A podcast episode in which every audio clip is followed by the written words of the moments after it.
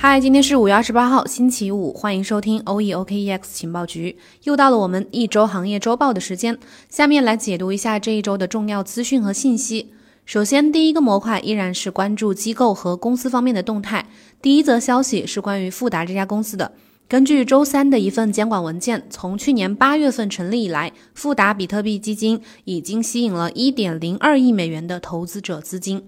富达呢是美国资产管理巨头，也是美国最大的共同基金公司之一，在比特币研究和服务领域处于领先地位。机构推出这种比特币基金呢，给其他的机构，包括其他的合格投资者，提供了更广泛的接触比特币的途径，所以这是一个好事。他们吸引的资金越来越多的话，也代表入场的人在越来越多。第二则消息是，Purpose 这家公司旗下的这个加密资产 ETF 产品正在不断的增持 BTC 和 ETH。根据 Grassnode 的图表显示，这个月的早些时候，Purpose 旗下的比特币 ETF 叫 BTCC 这个基金产品，它的这个资金流入出现了大幅的下跌。但是在过去的这一个礼拜当中，有八百九十八枚比特币流入了这支 ETF。另外呢，他们的 ETH 的 ETF 也有所增持。根据 OKLink 的数据显示，截至五月二十七号十点，Purpose ETH ETF 的持仓数量呢是四万九千五百二十三枚，新增持仓数量是一千八百四十二枚 ETH。或许可能是最近这个价格回调，然后投资者考虑是一个比较合适的入场机会，所以最近对 BTC 啊、ETH 的这些需求呢在逐渐的恢复。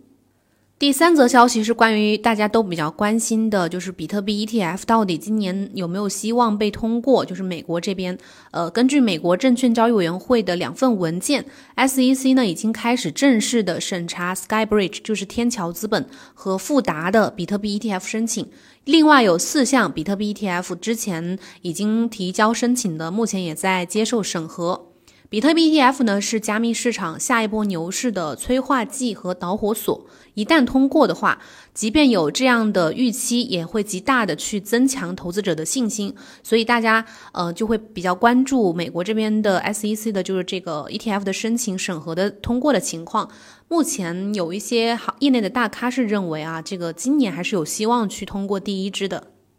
第四个是宏观层面的一个消息，美国《纽约时报》获取了一份文件，这个文件显示呢，美国总统拜登在本周五将提出一项规模为六万亿美元的预算，这会使得美国联邦支出达到二战以来最高的持续水平，同时在未来十年赤字将超过一点三万亿美元。预算请求要求联邦政府在二零二二年财年支出六万亿美元，到二零三一年将总支出增加到八点二万亿美元。这个支出增长呢，是由拜登的两部分的议程推动的，一个是升级美国的基础设施，一个是大幅的扩大社会保障网络。这些议程包括在他的这个美国就业计划和美国家庭计划当中。此外呢，还有其他的增加可自由支配支出的这个计划。呃，从这个消息可以看出啊，美国宽松的财政政策呢是会持续的进行的。目前市场其实并不缺钱，缺的是信心，所以需要这样的呃镇定剂吧，算是。第五个消息，根据方舟投资管理公司提交给美国证券交易委员会的报告文件，他们最近购买了差不多两千万美元的比特币，这是他应该是他在比特币大跌之后第一次去直接的购买比特币。另外呢，在五月份，就是这个月，ARK 还大量的买入了灰度比特币信托，就是 GBTC，另外还有 Coinbase 的股票。越跌越买，这是 ARK 一贯的做派，可以去听一下我呃前天的一个节目。ARK 它这个基金的持仓数据显示，截至到五月二十八号，也就是今天，ARK 基金一共目前持有三百五十六点三万股的呃这个灰度比特币信托，另外还有这个三百九十九点一九万股的 Coinbase 的股票，这是它目前持仓的一个最新的数据。第二个模块来关注一下加密货币市场。这个呢，第一个消息，呃，是一家资管公司的全球第二大加密资管公司 CoinShares，他们发布了二零二一年第一季度的财务业绩，也就是一份报告，其中有显示说，他们由于数字资产产品和服务套件的需求持续的增长，第一季度的业绩呢，超过了二零二零年全年的业绩。他们公司的报告称，二零二一年第一季度的总管理费是一千七百一十万英镑，而去年同期是三百二十万英镑，增加了一千三百九十万英镑。同比增长主要是由于可比期间内的这个数字资产的价格大幅的上涨所导致的。另外还有一个数据分享一下，就是 CoinShares Capital Markets 在二零二一年第一季度产生的这个交易收益啊，是两千两百七十万英镑，而截止到去年的三月三十一号，就是去年的第一季度，他们这个收益。呃，交易收益只有五百六十万英镑，也就是增加了一千七百一十万英镑。所以这个增长呢，主要是由于他们与公司自有的产品和其他的产品，呃，包括平台的非定向的自营交易业务有关。另外还有一些固定的收益活动啊，还有流动性的拨备相关的一些收益推动的。CoinShares 这家公司刚刚说到了，是仅次于灰度的全球第二大的加密资产管理公司。而刚刚提到的这些业绩成果呢，一方面是得益于今年加密资产的大幅上涨，另一方面呢是越来越多的机构投资者的交易需求，因为他们作为资管公司的话，和灰灰度一样，会接受很多的客户。同时呢，整个这个业绩成果也代表了机构的一个在牛市的阶段性的一个胜利。第二则消息是显示，很多大型的投资者正在买入比特币。根据区块链分析公司 Chainalysis 的他们的一个报告，大型的投资者正在利用上周比特币价格暴跌的机会购买大量的比特币。他们的首席经济学家在他最新的市场呃这个情报报告当中写道，基于他们对链上数据的监测。大型投资者上周购买了七点七万枚的比特币，目前这个价值差不多，呃，比三差不多三十亿美元多一点吧。像 ARK、还有灰度、华尔街之狼等等这些，其实最近都在加持比特币和其他的一些加密资产、山寨币啊等等。大机构呢，通常是不会做赔钱的生意的，越跌越买，当然是因为他们对于比特币的前景和未来，它是看好的，对后期的这个市场的发展。所以呢，这个大机构或者是大型的投资者的这种投资的风向，是可以作为我们的一个参考的标的的。第三则消息，根据 Masari 研究报告显示，以太坊的交易量在过去一个月当中超越了比特币。截至到五月二十一号的数据显示，以太坊的日交易量已经超过了两百亿美元。那么这个数据呢，会是以太坊超越比特币的第一个标志吗？从交易量方面超过了比特币，这也是一个值得记录的一个数据。第四则消息就是，不知道你们有没有关注到这个 Coinbase 的股票？他们从四月十四号上市以来，就是反正 ARK 这家基金呢是一直在购买的。五月二十四号，高盛这家公司说，投资者应该去通过购买 Coinbase 的股票来对冲加密货币领域的波动。他们这个机构就是高盛的这个分析师 Vilnas，他们周一的时候给 Coinbase 这个股票定了一个评级，是买入评级，并且表示这个股票之后后续可能上涨超过百分之三十。根据媒体的报道啊，其实高盛的分析师在周一的时候有一份长达五十四页的报告当中说，Coinbase 新上市的 Coin 股票是接触加密原生生态系统扩展的最佳方式。它提供了去中心化金融的分析，就是 DeFi，然后还有这个狗狗币啊这些所有内容的简要的概述，还有门罗币到一些 NFT。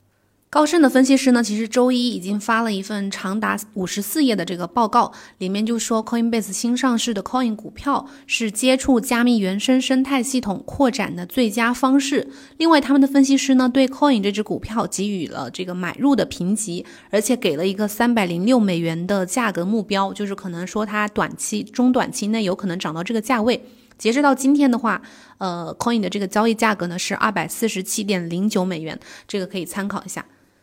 第三个板块依然是关注一下 DeFi 和 Layer Two 这个方面的一些进展。首先，第一则消息是我们期待了很久的 Layer Two，就是以太坊扩容的方案，终于有一个方案要上线主网了。根据他们的官方消息，由 Offchain Labs 开发的以太坊扩容方案 Arbitrum 计划预计是今天上线主网，就是五月二十八日。这个网络呢，是为了对以太坊进行扩容，并且降低它的 gas 费用。以太坊扩容方案 Abitron Rollup 开发团队 Offchain Labs 公开了他们的生态的更多项目。首批应用包括中心化交易协议 Banker，还有去中心化拍卖工具，呃，Bonus 点 Finance，呃，另外还有自动做市商 Brooks Web。呃 Hop Protocol、去中心化永续合约交易所 MCDEX 和去中心化交易所 Swap。万众期待的 Arbitrum 终于来了。不久的将来，Uniswap V3 呢也会迁移到 Arbitrum 这个上面，而不是 Optimism。所以，所以说这个 Arbitrum 呢是非常值得我们去关注的一个方案，或或者说是项目团队。接下来就要说一下 Uniswap V3 要去部署到呃部署这个 Arbitrum 版本的这个消息。五月二十七日，Uniswap 创始人发了一个 Twitter，说通过社区投票已经获得了一个压倒性的支持，支持 Uniswap V3 在 a r b i t r o n 上面去部署。假设快照通过的话，他们会把 V3 智能合约部署到 a r b i t r o n 上面。目前，他们已经开始了接口支持和部署计划的工作。另外，这个创始人也表示，Uniswap 将会继续的和 Optimism 的 PBC 去沟通合作，在不久的将来针对他们这个方案去进行部署。此前，Compound 的创始人也发起了一个叫做将 Uniswap V3 部署到 a r b i t r o n 的这个投票，投票持续了两天。Arbitrum 呢，这里科普一下，简单说一下，就是它是由扩容团队 of Train Labs 建立的一个以太坊二层网络，采用的是呃 Optimistic Rollup 这个技术，然后它是发行在以太坊上的，并且和原生的以太坊合约，另外和通证是实现一个能够实现一个便捷的互操作性的。和以太坊不同的是，如果你使用 Arbitrum 去开发的话，不管你的合约使用多少代码存储或者是计算，成本都是固定的。合约的参与者以外的任何人都不能看到这个代码和内部的状态，只有合约的公共行为才能够被外界看到。开发者和用户呢，通过链路解决方案的简单和安全性，获得了链下解决方案的隐私和低成本，这是它的一个特点和优势。最后第四个板块，看一下行业声音。第一个大佬的观点：五月二十七号，彭博社的首席商品策略师叫麦克麦克龙，在推特上面表示，以太坊之于金融科技，就像比特币之于黄金。随着以太坊的市值有可能超越比特币，以太坊的投资组合呢正在变得谨慎。世界正在迅速的走向数字化，而以太坊处于食物链的顶端。这是又一个大佬对以太坊给予了非常高度的评价。以太坊将超越比特币，这个观点目前正在成为西方机构投资者的一个集体共识。所以呢，我们也要有一个这样的意识。第二个观点呢，是来自投资银行巨人高盛，他们认为以太坊可能会超过比特币作为价值存储。刚刚说到了，这是西方机构的一个共识。他们说，比特币可以证明的这个稀缺性，并不能保证它作为价值存储的资产的这个主导地位。就使用价值来看的话，我们认为这个以太坊它远远其实。在实用实际效用上面是远远超过比特币的。就比如说以太坊的这个基于以太坊搭建的各种各样的应用啊、代币啊，这会使得以太坊的市值未来是有潜力去超越比特币的。这个也是一个根本动因。所以呢，这个是我们值得关注或者是期待或者是思考的一个问题。第三个观点是来自古根汉姆投资公司的创始人，他在接受彭博电视台采访的时候表示，以太坊的实用性比比特币高得多。他认为，任何没有数字化技术战略的行业都将破产。然后他表示，区块链技术呢正在以非常快的速度进入到世界其他的地区。以太坊的应用程序开发人员连续六年以二十倍的速度增长。而以太坊的实用功能和资产访问的大规模部署还没有发生，所以他们希望成为这方面的领导者。然后他还谈到了最近加密货币市场的价格波动，并表示这可能仍然是一个非常小的市场，所以缺乏流动性。这只是一个典型的年轻市场。这这家公司啊，就是这个古根汉姆，是继高盛之后抛出的第二个说以太坊将超越比特币这个观点的公司。古根汉姆呢，也成为了以太坊的忠实的拥簇者。第四个观点，Masary 前主管股票和加密货币交易员叫乔旺，他在五月二十五号发了一条推特说，基本上我所认识的、所知道的加密交易员中有一半认为宏观周期已经结束，但是他本人不这样认为，他本人认为牛市周期还没有结束。他分析了有三个原因，第一点呢是，呃，世界范围在继续的大规模的印钞；第二个是机构需要很长的时间来准备他们的东西；第三点，没有任何监管从根本上扼杀了长期牛市理论。如果有任何变化的话，他会重新的更改审视他的周期性观点。就目前来说的话，他不认为我们会再等三年再达到这个比特币或者说整个加密市场的新高点。